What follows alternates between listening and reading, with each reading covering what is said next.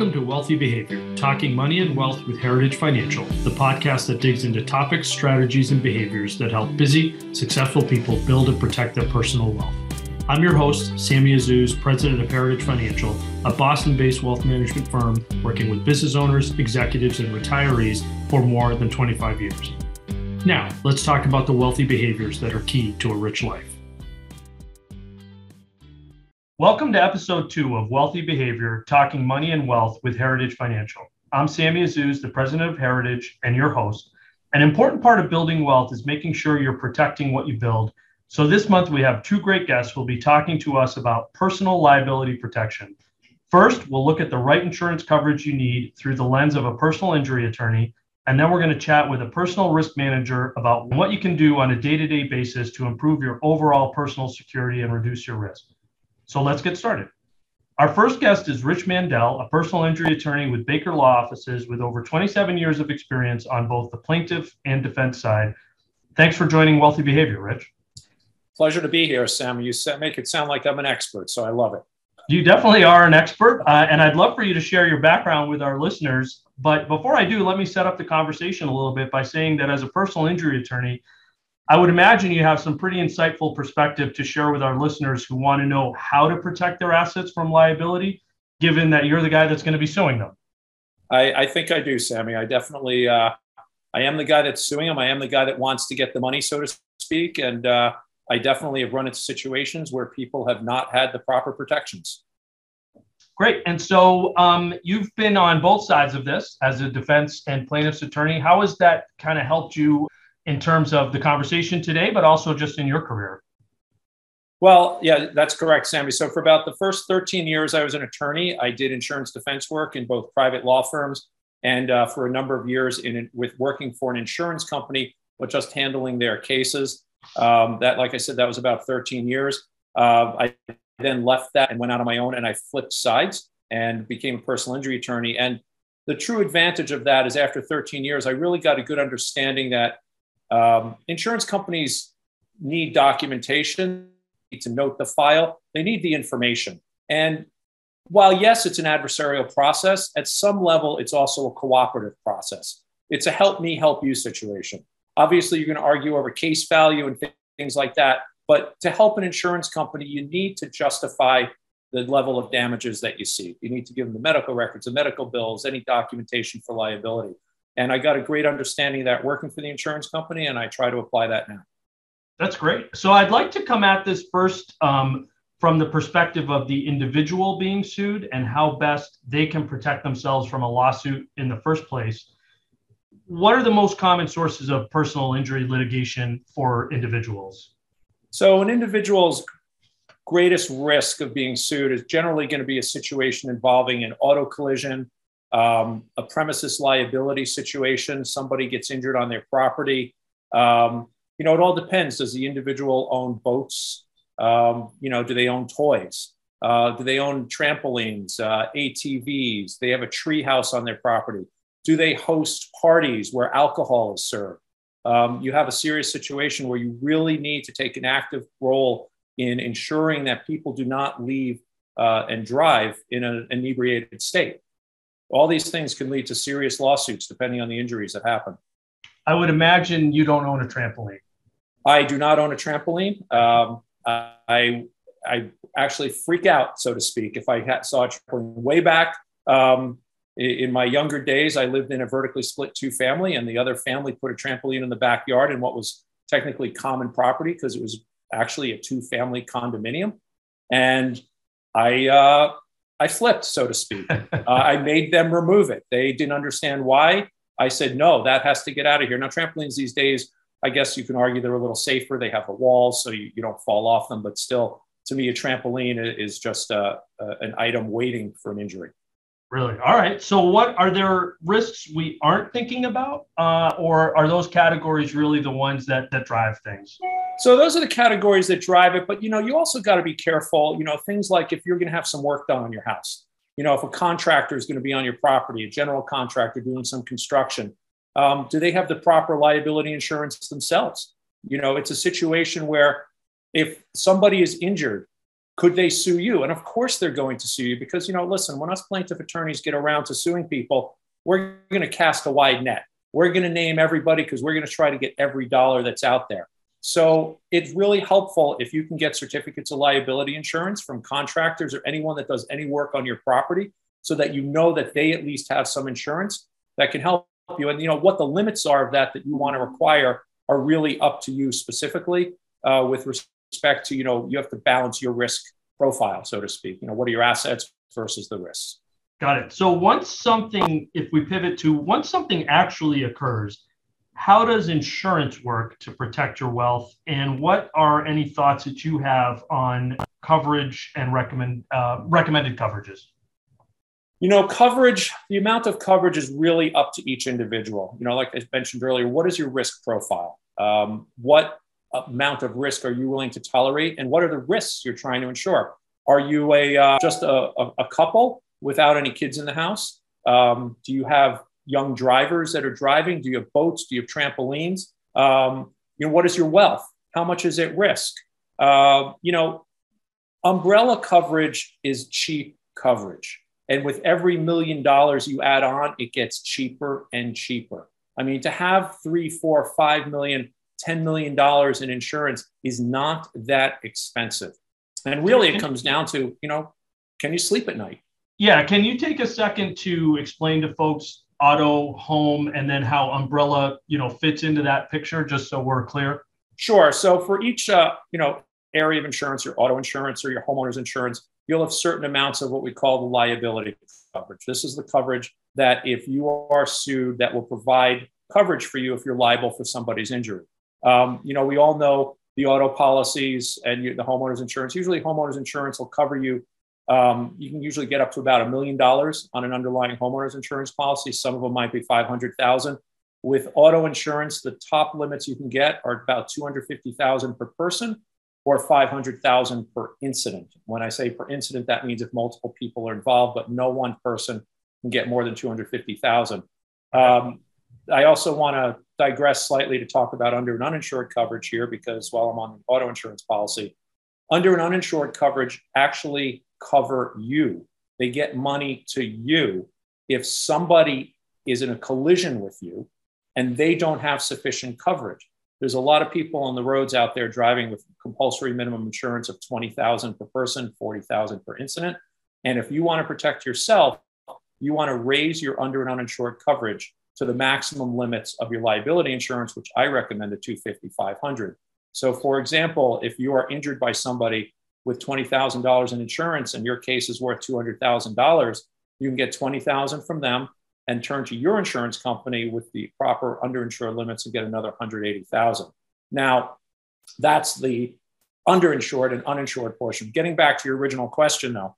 So you have various components of your insurance, your homeowners and your auto insurance, and you have the limits on those to insure yourself for greater liability coverage in case there's a catastrophic injury for which you are liable. That's where umbrella insurance comes in. It's so called umbrella because it basically forms an umbrella over all your individual policies. And they require certain policy limits for the underlying policies.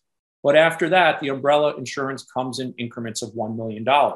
And you can buy 1 million, 2 million, 3 million, 5 million, 10 million, whatever amount it is that you would require. Um, and basically, what that does is protect you in the event of a catastrophic injury. By catastrophic injury, you know, we're talking about injuries like um, traumatic brain injuries, spinal cord injuries, wrongful death situations.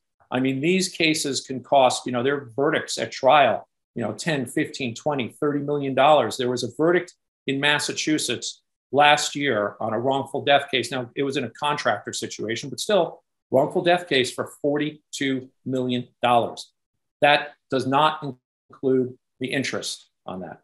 So these verdicts for these types of cases can be astronomical. And these cases can blossom out of the simple thing of you like you hosting a party at your house, someone driving off, and boom, they're inebriated and they cause a collision.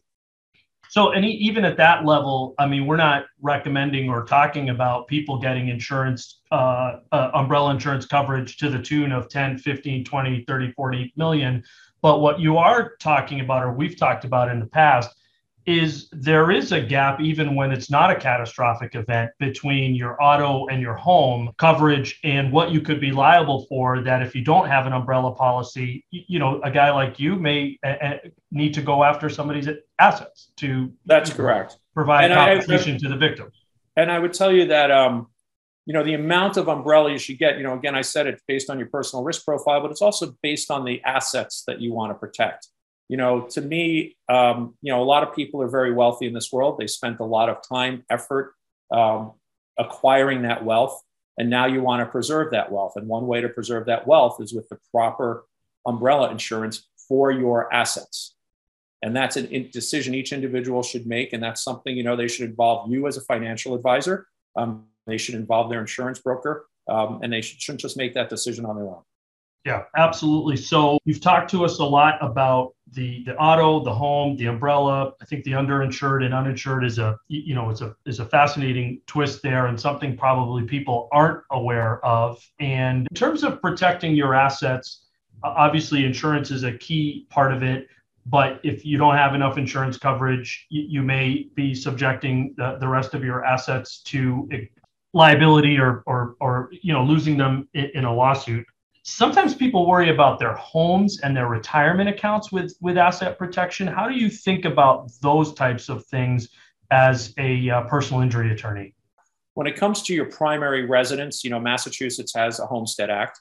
Um, it's an automatic uh, it's an automatic homestead for up to 125000 um, and then i did go back and look at it.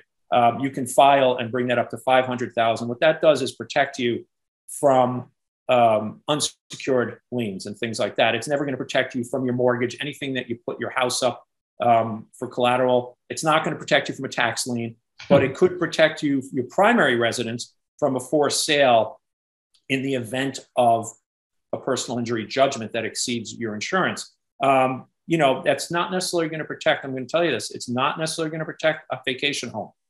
Um, if there's a massive judgment compared to the insurance that's available and you have a vacation home, that's not protected by a homestead, and that could be at risk.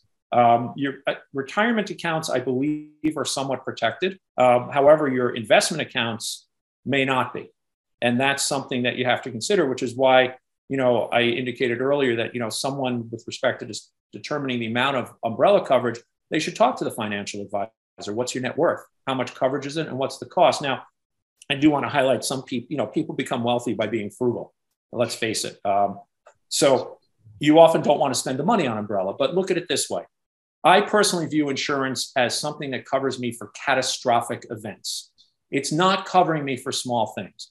So if you're concerned about the cost, if you have a uh, deductible of $500, raise your deductible to $2,500. You'll probably save $750 to $1,000 on your insurance rates for that. And you could probably buy three, four million in umbrella for that amount of money frankly. Yeah, no, it's great advice. And I, I think we, we haven't touched on coverage amount recommendations because it is, you know, very variable uh, de- depending on a person's situation. But I, I, would imagine almost all of our clients are somewhere between one and five million, um, with you know some outliers beyond that. So we, we are talking about, uh, to your point, short coverage dollars for big limits. Yeah, and I will tell you, you know, listen, I'm a personal injury attorney, so I'm always going after the money. The insurance money is the great money to get because getting money from people individually is is more difficult, and there's a process involved. So I believe everyone should just be overinsured, uh, frankly, because I, I'm a big believer in insurance. But I personally, believe, you know, I'm personally carry a lot of insurance. You know, just, listen, just because you know, let's say you have a client with a net worth of five million dollars, Sammy, and uh, you know, does that mean that they should be insured with 5 million in umbrella? Why not 10 million? Because you're not insuring the amount equal to your net worth. You're insuring against the 10, 15, 20 million dollar verdict for a catastrophic injury. And so what if you have 5 million? If there's a 15 million dollar verdict, if you you go right through your insurance in 2 seconds. Let's talk about from the perspective of somebody who is injured. Uh, so now the, the flip side. Um, how long does the process take to, you know, recover funds if you're injured? How long are you out of pocket? What are you doing there? What are you talking to your plaintiffs about? So the process is a long one. I mean, you know, if somebody's injured and they contact me, you know, first of all, we have three years generally to file a lawsuit. That's the statute of limitations for negligence cases in Massachusetts. We generally don't like to file a lawsuit or try to settle the case till the person has reached a medical end result. But, you know, if you're injured, the first thing that I want people to do is frankly contact me. I often, in many networking groups, and you've heard this, I say the time to call is as you fall. It's a very flippant expression, but it captures a very important concept. Ice melts, defects get fixed, conditions change. You know, they always say a picture's worth a thousand words. I want photographic evidence. I want to see what the situation was, document the condition. I want you to document your injuries um, right away for causal relationship issues. Now, down the road, that could arguably hurt you. They can say, oh, you spoke to an attorney, you're litigious, you were planning on this lawsuit from the beginning.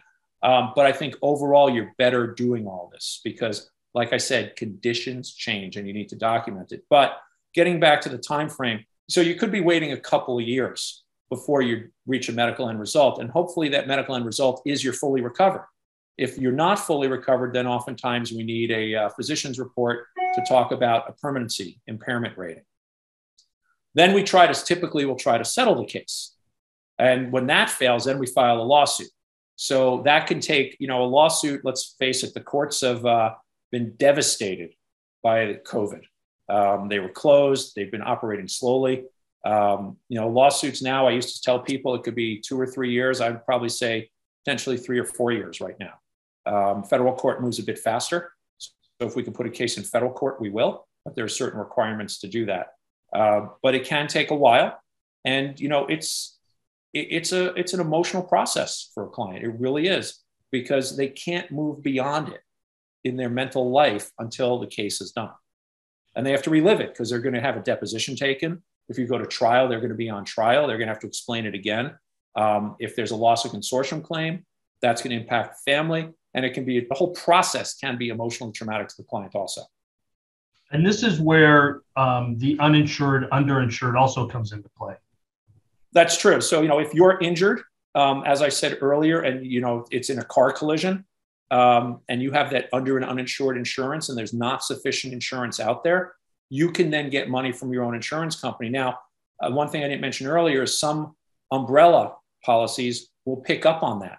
So not hmm. only would you have the 250, 500,000 on your auto insurance, you could have another 1 million or 2 million through your under through your umbrella coverage so that you can be seriously protecting yourself. Now, the beautiful thing about uh, auto insurance in Massachusetts is it covers you if you're riding a bicycle. Mm-hmm. So anyone that's out there on a bicycle should have very high limits because how many times do you hear stories of a car hitting a cyclist and taking off?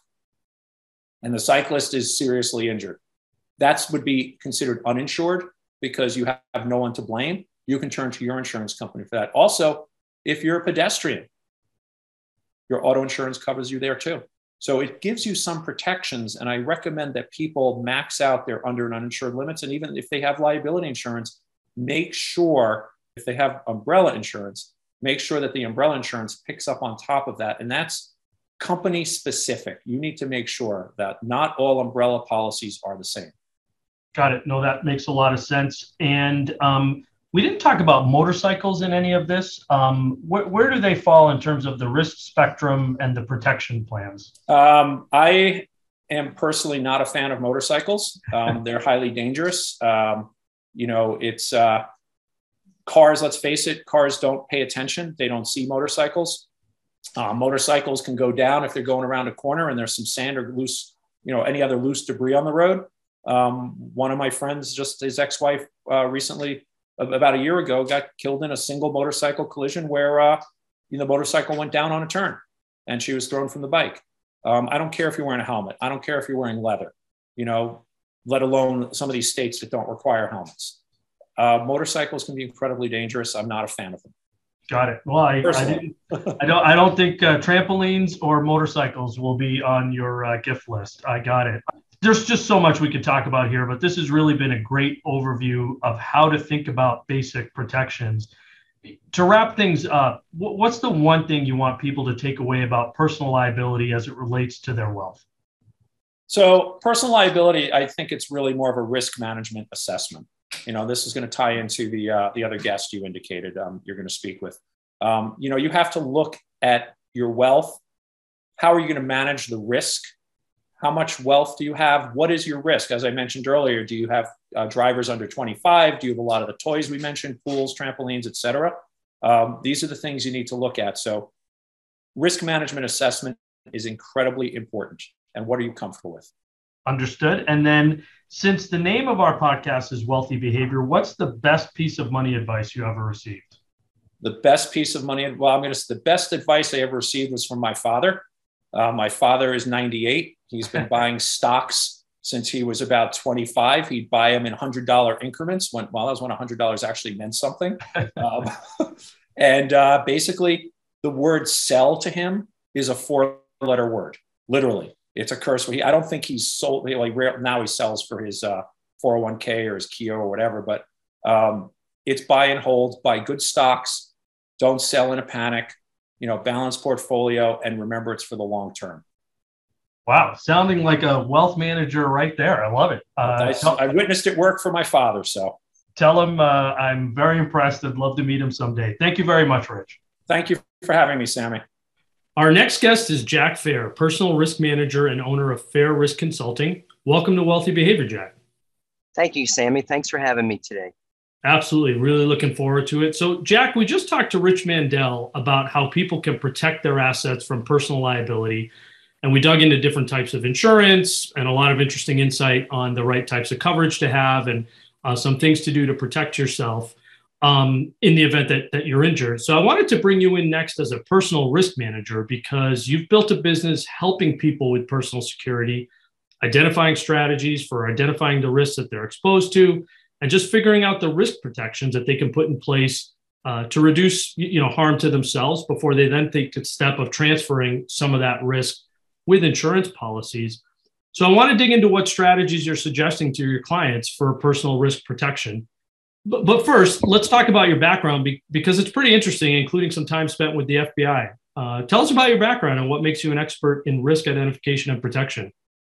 Well, Sammy, um, yeah, my FBI time was was a great deal of fun for me, and um, uh, worked on some white collar crime matters and as well as organized crime in, in New York back back in the day, and um, uh, got a good view as to how people behave and and took some of those lessons and and went on to have a really good career in the corporate side, um, both at Fidelity and Iron Mountain, and even some time with State Street, uh, playing a, a, number of, of oversight roles. So, security, internal audit, risk management, and um, always on the side of helping people uh, kind of follow the rules and do the right thing and, and try to lead by example. And um, I just figured it got to the point where it was time to share some of those lessons with individuals. And so that's the that's the transition I made in, in setting up my own business.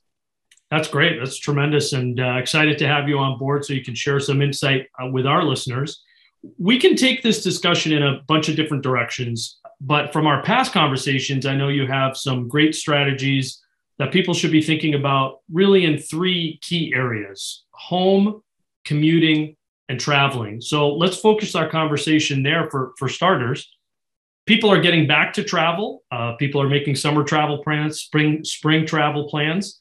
Um, you know, we, we've chatted a little bit about that. Um, you know, what are some of the uh, risk management protections uh, you think of uh, for for travelers, and and maybe start with with travel insurance? Do you think it's worth? It? Um, absolutely, it's worth it at, at, certain points and for certain people. But but I'll I'll take a step back, even Sammy, and and talk about the risk landscape. And I don't know if if Rich would have covered this, but um, kind of what we see in the world today is, um, and we can talk about the cyber a little bit later on, and um, and, and the combination of an increase in cyber events, but a decrease in criminal prosecutions. But as it relates to travel and some of the safety um, concerns that you were raising, we look at things like weather events and the number of weather events that have cost this country over a billion dollars have more than doubled over the past, say, 30 years. So that those kinds of things that used to happen once in a lifetime are happening on a much more frequent basis. So it, it gets to the point where no matter uh, whether you're at home or whether you're commuting to work or whether you're traveling uh, far distances, is people now really need to be in a position of saying, do I have a safety plan and and what things are part of that? And that's that's a, a part of what I'm helping my clients with today. And, and so you talked about travel. Let's talk about travel. And um, so yes, there are things like travel insurance, which you know the the convenience part of it is if there's trip you get trip cancellation insurance and you get some money some of your money back the part that I would focus on would be the medical assistance. So, um, particularly for people who were um, taking getting Medicare now on Medicare today, that coverage does not extend outside of the U.S. So, my clients who are on Medicare, absolutely, they should have travel insurance from a medical perspective.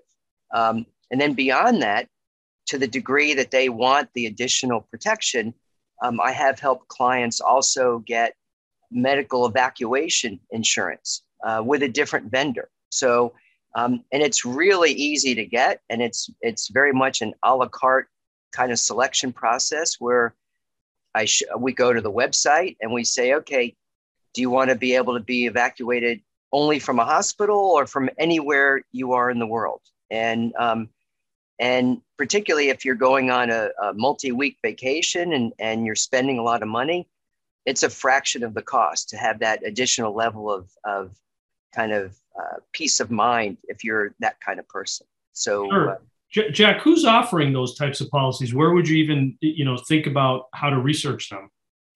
Uh, quite frankly, you could actually just Google um, how to, you know, how to find evacuation coverage. Um, we have a number of vendors that we've used in the past, and and I'm, um, I think depending on the circumstances, it, it's hard to recommend one over another, you know, on this podcast, but sure. um, I can walk the the folks through any particular selection process. And um, and then on top of that, Sammy, in between having the insurance and the evacuation, is also there are vendors who you can uh, subscribe to where they'll provide kind of risk assessments of the area that you're going to. So you get a sense as to what's happening in that country, particularly if you're going overseas. And then um, you enable your location device on your phone. And when you land in that country, um, you uh, access that website, that app, and they immediately identify that you're in that country. And they say, okay, if you run into any issues, here's a number to call. So it's a it's a way of feeling like you've got a connection to a local vendor who can help you if, if things um, take place. And and you know the the the little things like um, I once, when I traveled to South America, I was in Buenos Aires and got a notification that there was a, um, all of a sudden, there was a protest. So, not so much that my safety was compromised, but there were going to be a lot of uh, disruptions and I should find alternate means of transportation and, and so on. So, those things really come into, into play. So, sorry, just to clarify quickly, Jack, that um, app sounds tremendous. Is that only for people who purchase the travel insurance, or is there a way to access that level of information, you know, regardless of whether you need that coverage ultimately? There, there actually there can be three different companies. So you can use one company for evacuation, you can use a second company for travel insurance, and you can use a third company for this kind of risk management for overseas, and and just decide which um, parts are more important to you. Got it. No, understood. And so, kind of along those lines, maybe a couple follow up questions related to that. Are there any destinations you avoid, you suggest avoiding, or at least being extra thoughtful as to whether you want to go right now? Well, I mean, look, it, it's it's hard to keep up um, with with the events that are happening even today. Um, obviously, even going back years, um, for folks who go to either Russia or China. Um, we always recommended leaving your devices home um, or bringing a phone with you that had no data on it, no information on it. Um, because we we would have an expectation that even at the border, you could have that those devices seized and scanned, and and so you know we take those kinds of precautions. Um, it's hard to know, and, and this is where when you use one of those companies of doing risk assessments ahead of time, you say, hey, I'm interested in these few countries to visit. What kinds of concerns do you have? Um, additionally to that, you can also um, go to the State Department website, and on an ongoing basis, the State Department will have their assessment of risk in any particular country. So you can see that for yourself um, mm-hmm. before you select. And then you can also um, access their website even up to the minute and get any kind of additional information before you travel there. But you know, there there have been obviously there have been terrorist um, incidents at countries that we used to regard as very safe. Sure. Um, and um, and quite frankly, some of those countries, the circumstances that existed that allowed those terrorist events to occur, those circumstances are still the same. So it doesn't mean that you know you can't plan on that, um, but you just have to take the precautions if you're going to travel to to any country, really. Yeah, understood. Absolutely, that's fascinating stuff. Are you talking to clients these days about anything specific related to COVID and the possibility that their plans are are disrupted? Um, after they've you know made them months in advance and, and kind of how to think about traveling overseas during covid? A- absolutely. And, and i've had clients who've been traveling overseas as um, as far back as the fall of last year. Mm-hmm. and um, so you know obviously you, you need to be prepared for if you get to the border on your way home and test positive where will you stay? So you, you do have a financial risk. Um, if you've checked out of your hotel or your Airbnb and and say, okay, now you've got to quarantine for another 10 days. And there are some very specific kind of processes that you go through in terms of do you get your PCR test right at the airport in the US before you go um, versus try to get it somewhere else where you, you might save a bit of money, but the process is not as well um, tuned, finely tuned. Um, so we do go through some of the logistics on that to make sure that people understand, hey, if this thing goes wrong, or if I test positive or I'm exposed, what do I do? Um, you know, that it feels like right now some of those concerns are a little bit lower than they were, um, particularly for people, even if they've tested positive or they've been exposed, um, the risk seems to be much less. So um, it's getting a little bit easier, but yeah, we we run through kind of the logistics as much as the safety part of it. That's great. That's uh, phenomenal. And and you you mentioned that um, uh, service where you can get notifications. Um, let, us say somebody didn't move in, in that direction for whatever reason. Are there important numbers that you suggest people just have saved somewhere when traveling abroad? Well, I mean, obviously, particularly if you're um, if you're going to countries where there's a regional security office of the State Department, that's a good number to have. Um, you know, I'm not sure how quickly they'll answer the phone, depending on what time of day you're calling them. Right. Uh, but but at least you can try to get some information and have a sense as to um, who you can rely on. Because in you know, obviously, in many countries, you're not sure what the level of integrity is with law enforcement. So um, at least with the regional security offices, you know you can depend on them. Um, and then obviously, any any folks back in the U.S., you want to have those numbers readily available. Um, I, I, know a lot of people have gotten to the point where they've now put everything in their phone. Um, what happens if your phone is stolen? Uh, you know, back in the day, we remembered people's phone numbers. Today, th- today people we call all the time if we didn't have the phone with us, we might not be able to call them. So um, it sounds kind of ridiculous, but even making a, a, a, piece of paper copy of key phone numbers back in the US and sticking it in your suitcase is probably a really good um, tactic to follow. It's not ridiculous at all because now I'm just realizing I don't think I could tell you my kids' phone numbers uh, because I'm either texting them calling them through the phone or just yelling at them in the house. So uh, I totally uh, now have an appreciation for that concept and, and what why it's and, why it's an issue. And and you know, Sammy, depending on which countries you're visiting, some countries, uh, particularly for for folks who are using their phone for um, to figure out where they're going, even if they're walking, right? They they have their head down, um, and in certain countries, the street criminals make a point of knocking the phones out of your hands and and stealing them.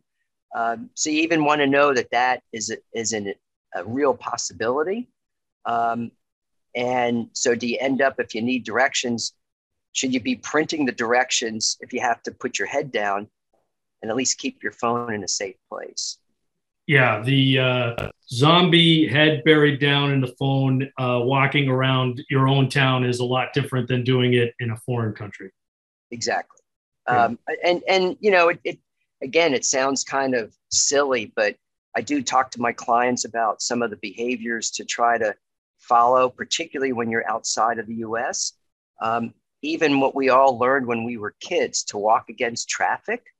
Um, and, and even if you're in a big city and you have sidewalks on both sides of the street, if you're walking against traffic and you have your head up, you can pretty much depend on you could you can feel assured that you're going to see anything that's coming. Mm. Um, you know, some of those some of those terrorist events that that were um, using vehicles and cars and you know running people over if you were walking against traffic and you had your head up at least you could see it um, mm-hmm. So you know things like that. Absolutely. So pivoting to to a, a you know a separate um, topic in this sphere we all spend a lot of time in our homes obviously and maybe over the last couple of years a lot more than we wanted to. What's the biggest exposures maybe focusing on all the tech to start that we have running our houses? So usually, Sammy, what I what I do with my clients is I ask them to talk to me about their balance between security and convenience. And so it really starts with how does a person live their life and and what do they like to have? So if you're the kind of person who wants to be able to start your car while you're in the house or before you get home, turn on all the lights and things like that. That's more convenience than security. And what some people have, have failed to recognize is all the things that you have at your home that are somehow accessed through the internet, they're all on a network. So it's your ring doorbell, it's uh, Siri and Alexa and, and, and all those uh, devices. It's your, your television, it's your refrigerator, um, so when those things get delivered, if you don't change your password, then you've actually exposed your entire network, which includes all the confidential information on your computer.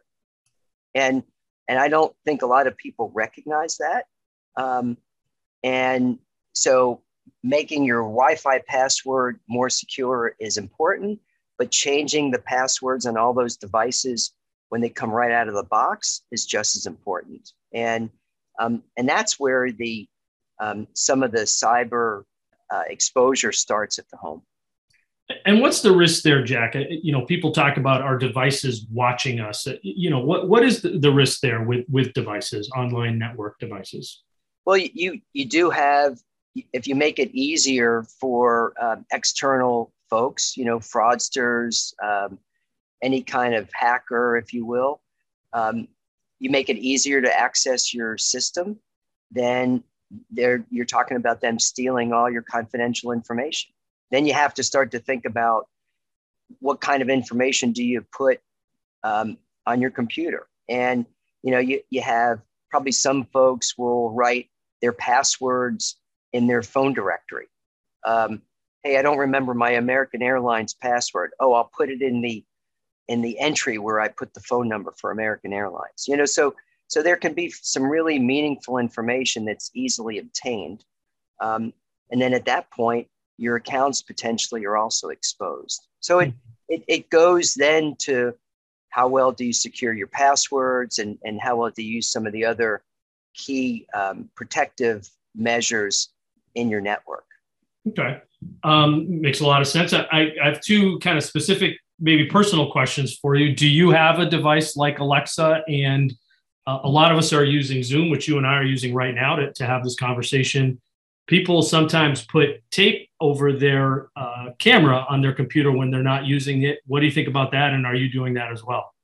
So, so on the last part, yes, I, I do try to do that to cover the camera. Um, never really sure what what capability comes through there. And to your first part, I do not use Alexa. Um, I don't. It, it's just as easy for me to turn on the music myself. I don't need. I don't need her to do it. Right. And um, but that's you know again my personal style is I lean a little bit towards the security versus the convenience side. Yeah, no, that's a great point. And even yes, turning on the music, she's good at. When you ask them a lot of questions, you get some weird answers back anyway. So I'm not sure the technology is all what it needs to be at this point. Anything related to, to this kind of home and uh, online with kids and their online profiles that parents or grandparents should be worried about? Oh, there, there's so much, Sammy. We could do a separate podcast just on that. Um, Maybe we will. there, there are a couple of, of quick things that come to mind. Um, number one, um, almost regardless of the age of your children, is um, we want our listeners to have the children use a different device than the parents use, particularly than the parents use to access any financial account or anything that requires a password. Hmm, yeah, um, great point. Be, because if they're getting on certain websites that might be more vulnerable to, to exposure, at least you've limited it to that device. Um, and, um, and then beyond that, you do want parents, and, and I'm sure a lot of your listeners do this already, but you want them to track. There are many device, there are many techniques they can use to understand where the children have been, what websites they visited. Um, you want to limit the amount of time and the time of day that they're on the devices. But more importantly, it's really talking to the children about, hey, what can happen with a computer? You know, it's the same way before computers that we would talk to our children about talking to strangers in person. Now it's about talking to strangers online and how hard it is to even know who you're really talking to.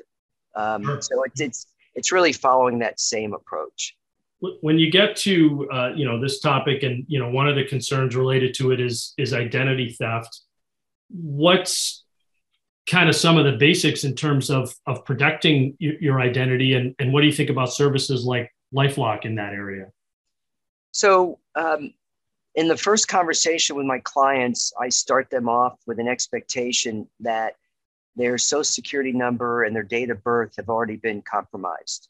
I mean, if we go back, I think there were as many as a half dozen data breaches just last year that each impacted over 100 million people.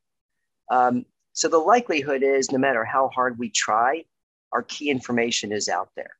And so, but there are some things that we can all do to really secure ourselves. So on all of all the financial accounts.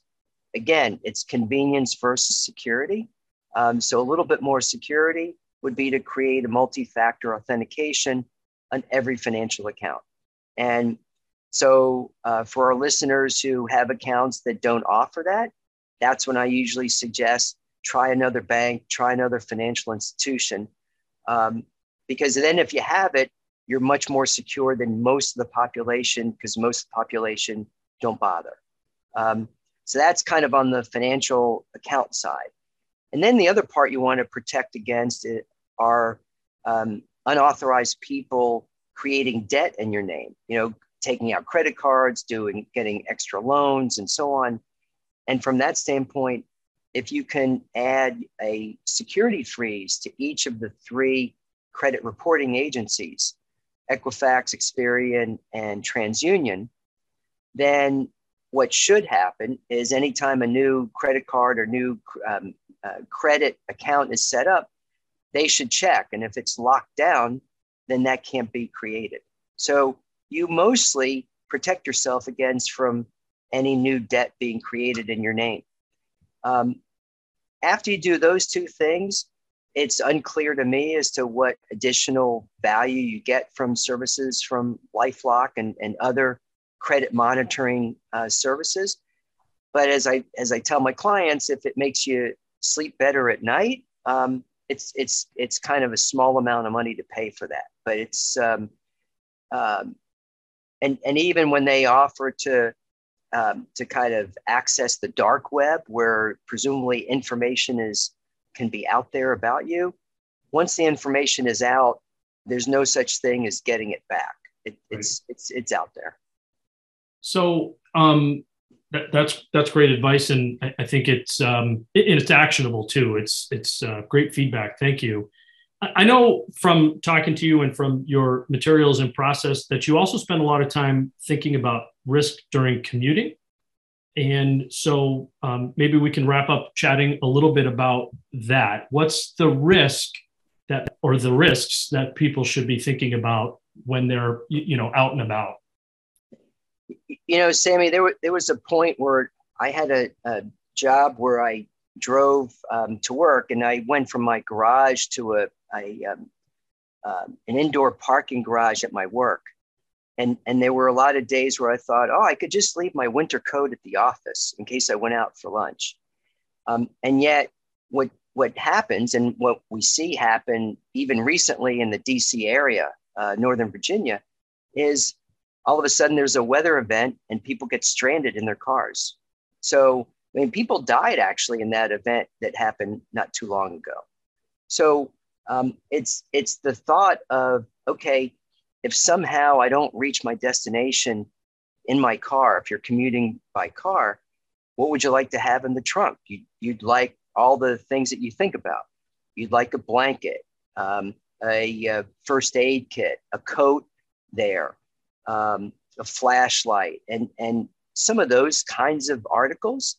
I mean, it sounds pretty uh, basic, but um, I would guess a lot of people don't do that. Or what happens is, is they have those things in the trunk and then they go on a trip and they go, oh, I don't have room for that stuff, and they take it out. Mm-hmm. Um, and that, of course, is when they really need it. And um, so it's kind of going through and, and thinking about what you think you want there. Um, the, the flashlight, the, the, you know, the, the multi-use screwdriver or that kind of a tool, all that, all those things are really, really valuable.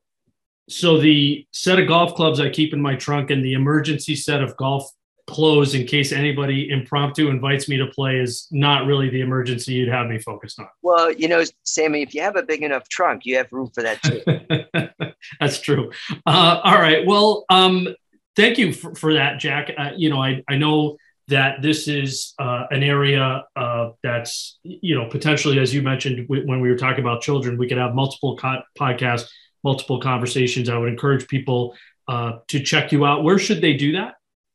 So, so they can find me at fairriskconsulting.com, um, and uh, or they can find me through through you. And um, either way, happy to chat with them. Um, there is one one more thing, if I could just add. Sure, um, absolutely, please. Is that um, a big part of my discussions with clients also have to do with those um, as they age, and and there, there are a whole series of security and safety considerations. So, again, that could be a different topic, but um, it's the notion of balancing um, keeping a low profile versus making sure that people close to them know how to reach them and know how to reach the information they might need. So, there's a there's a whole playbook that you can run on um, as you age you know, whether you rely on friends or family. Uh, do they know where my accounts are? Do, they know where my key contact details are? Um, if if you have a medical emergency, can I get immediate help? All those kinds of things need some special consideration, and, and we work on that as well. That's great. Thank you for including that at the end. I really appreciate it. If our listeners only take one thing away from our conversation about personal security as it relates to their wealth, what what should it be? I, I think it, it it's the notion of stopping for a few minutes and actually saying, "What's my plan?" Right. So so you mentioned at the beginning um, that you had Rich Mandel on, who's really talented in what he does, but before you buy insurance, you have to actually figure out what your risks are. So mm-hmm. you have to stop and say, what are my risks and, and do I have a plan? And then you go from there. And, and if you do that, you're, I think you're ahead of a lot of people. Great. And since the name of our podcast is Wealthy Behavior, what's the best piece of money advice you ever received? Live below your means. That's a great one. Absolutely. I have a feeling that as we do these podcasts, we're going to get more and more of that answer, but I appreciate it. And uh, Jack, thank you very much for the insight today. Great. Thanks for having me, Sammy. Thank you for listening to Wealthy Behavior. If you found the conversation useful, please consider leaving us a review wherever you listen to your podcasts and sharing this episode so those around you can live a rich life too. For more insights, subscribe to our weekly blog at heritagefinancial.net and follow Heritage Financial on Facebook, Twitter, and LinkedIn. Check out my personal finance blog at thebostonadvisor.com and follow me on Twitter at Sam Azzouz, S A M A Z Z O U Z.